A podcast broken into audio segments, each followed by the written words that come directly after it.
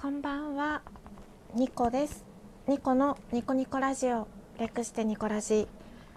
今日も番外編 もう最近なんか番外編の方が日常的に更新されているような気がしますが、まあ BGM があるかないかだけの違いです。話はいつもグダグダなので、BGM があろうとなかろうと大したことは話してませんので、中身は一緒かなって思いつつ。はい、今日も始めていこうと思います。ニコラジ。私のスマートフォンは今、2020年5月20 25日、22時52分を指しております。今日は5がつく日なので、Yahoo ショッピングでですね、エントリーすると、なんか5倍になるんですよ。ポイントか何かが。で、それを知ってて、あの、コンタクトをですね、使い捨てのコンタクトを、あの、5がつく日に買おうってしてるんですよ。あ残りが少なくなったらですね。で今日ちゃんと買ったのにあのそのポイントが5倍になる日は5倍になるためにはエントリーしないといけなかったんですね。でエントリーを忘れたまま購入しちゃっててあれなんかいつもだったらポイント5倍なんちゃらって出るのになって思って不思議に思ってたらですねエントリーをしてなかったんです。ショックです。はい、今日あったショックなことその1です。えっとその2いきますね。その2のエピソードがですね、まあ、すごいくだらないんですけれど、あの私ランチとか夜とかに行く、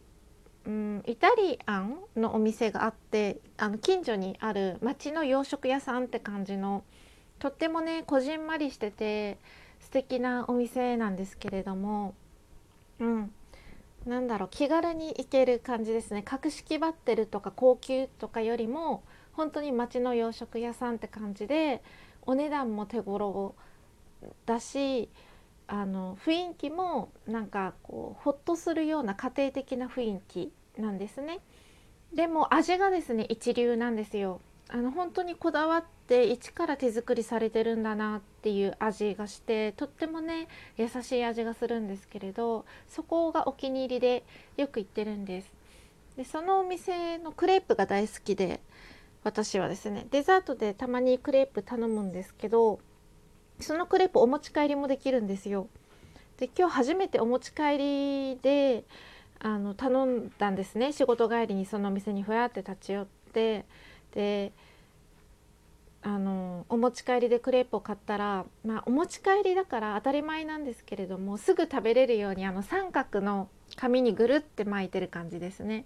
あれで渡されてあそっかお持ち帰りってそうだよなってなんかフードコートとかにあるあのクレープ屋さんとか街のなんだろうちっちゃな露店露店じゃないけど あのクレープ屋さんとかを想像したらわかるんですけれど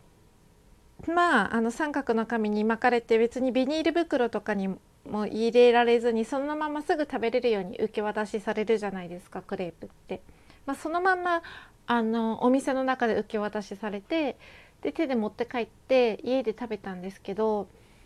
家までちょっとまあ持って帰る時間っていうのが、まあ、5分10分ないぐらいあってでその間にちょっと生クリームがへたっちゃって中がですね、うん、生クリームがへたってこうクレープの皮にしみしみになっちゃってこう破けるぐらい緩くなっちゃってたんですよねクレープの皮も。で結構それがショックでやっぱり出来たてをちゃんと食べないとダメなんだなってなんかそのもらってすぐ食べながら帰ったらよかったんでしょうけど絶対喉乾くよなってって思ったし家で落ち着いて食べたいって思ったんですね。一から手作りされてるクレープなので大事に食べたいと思って手で持って帰ってたら家にね着くまでにちょっと、うん、生クリームへたっちゃってましたね。まあ当たり前ですよね。生クリームもあの冷凍されてるものを出してるわけじゃないので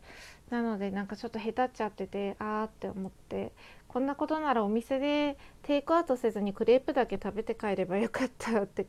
なんか結構ショックでしたね。そのお持ち帰りって家でこうお皿とか使わないのがメリットだと思うんですけれど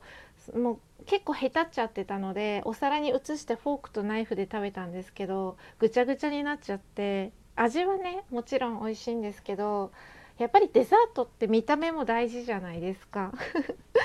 味も大事だし見た目も大事なのがデザートだって私は思ってて。うーんなんか結構ショックでしたね。あーせっかく買ったのになみたいな。お店で食べたらよかったなって。なんかぐちゃぐちゃぐちゃになっちゃいました。フォークとナイフで食べたらですね。まあ味は美味しかったんですけど、うん。まあ、そういうショックなことがね今日ありました。でそれでなんかへこんで今日で政府があの緊急事態宣言を解除しました。だから最後のニコラ最後のニコラジって言ったら 最終回みたいびっくりする。最終回じゃないんですけどね。毎日更新が今日で終わるので張り切って撮ろうって思ってたのにその家に帰ってからのそのショックな出来事その1とその2ですっごいテンションが下がってああもう今日最後だけども昨日なんか終わりっぽい締めの言葉も言ったし今日は更新したくていいかなってちょっと甘えの心が出てたんですけどまあ終わりよければ全てよしって言うしちゃんと撮ろうと思ってこうやって録音しました。まあ、ちゃんと撮ろうって言っておきながら中身がねこんな中身なんですけどね。うん、あの〇〇について本気出してみたという番組をされているラジオトーカーのメロクさんメロク先生って私が呼んでるんですけれどもメロク先生があのツイートを今朝してくださってですね私のトークをツイートしてくださってあの平日の朝はよく聞いてました。毎朝聞いてくださってたのかな。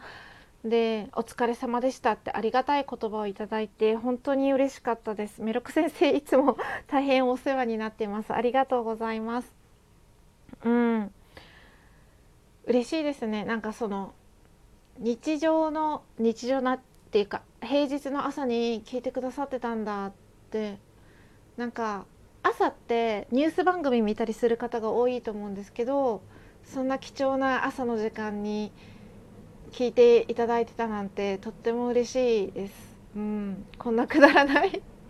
話をありがとうございます。あとあのこの番組ではもうおなじみの D ラジの D さんですね。アイコンがアイコンがっていうか番組のラジオトークのアプリの中の番組のアイコンが可愛らしく変わってました。可愛いと思って D さん本人もきっと可愛らしい方なんだろうなってすごく思うんですけど D さんもあの毎日更新お疲れ様でしたとツイートをあの今日してくださってました。ありがとうございます。いつも本当にいろんなトークをツイートしてくださってですね。前回か前々回かに話したあの大人だってもっと褒められてもいいんじゃないかみたいなトークもね大好きな考え方の回の一つですっていう風にあにツイートしてくださってて本当に嬉しかったです。ありがとうございます。はい。緊急事態宣言が解除ということで皆さん自粛生活お疲れ様でした。ただそのまだコロナウイルスに対してのうん薬とかワクチンとかはもちろんね開発されてなくてまだねかかったら怖い病気にはかかり変わりないし一度流行ったからね3密になるとやっぱりまた流行り始めてしまう危険性っていうのは常に生活の中にあると思って手洗いうがいはしっかりしていきましょう。で私個人的に思うんですけど、まあ、自粛生活終わっても在宅ワークできる職種の方は在宅ワークでいいんじゃないかなって私思うんですよ。接客業とかあの建設関係の方とかどうしてもね外に出ないといけない仕事の方っていると思うんですよ。そういう方はあのしょしょうがないというかもう仕方ないと思うんですけれどうーん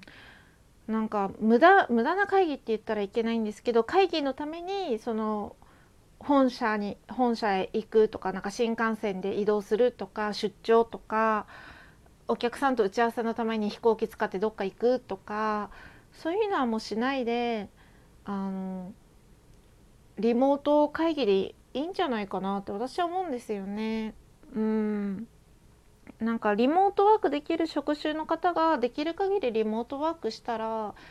平日だって電車すくし満員電車がなくなれば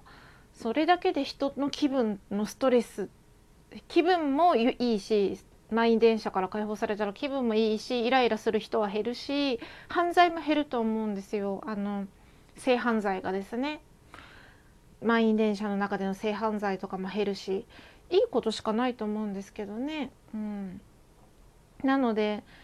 自粛生活が終わ緊急事態宣言が解除されても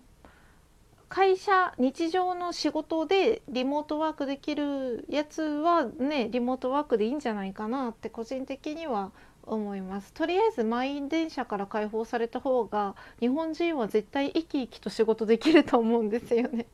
まあ私は自転車通勤なので満員電車無縁なんですけどそれでもなんか思っちゃうぐらい満員電車ってストレスが半端ないんだろうなって思うので。うん。まあただ純粋にあの経済が回るのはいいことだし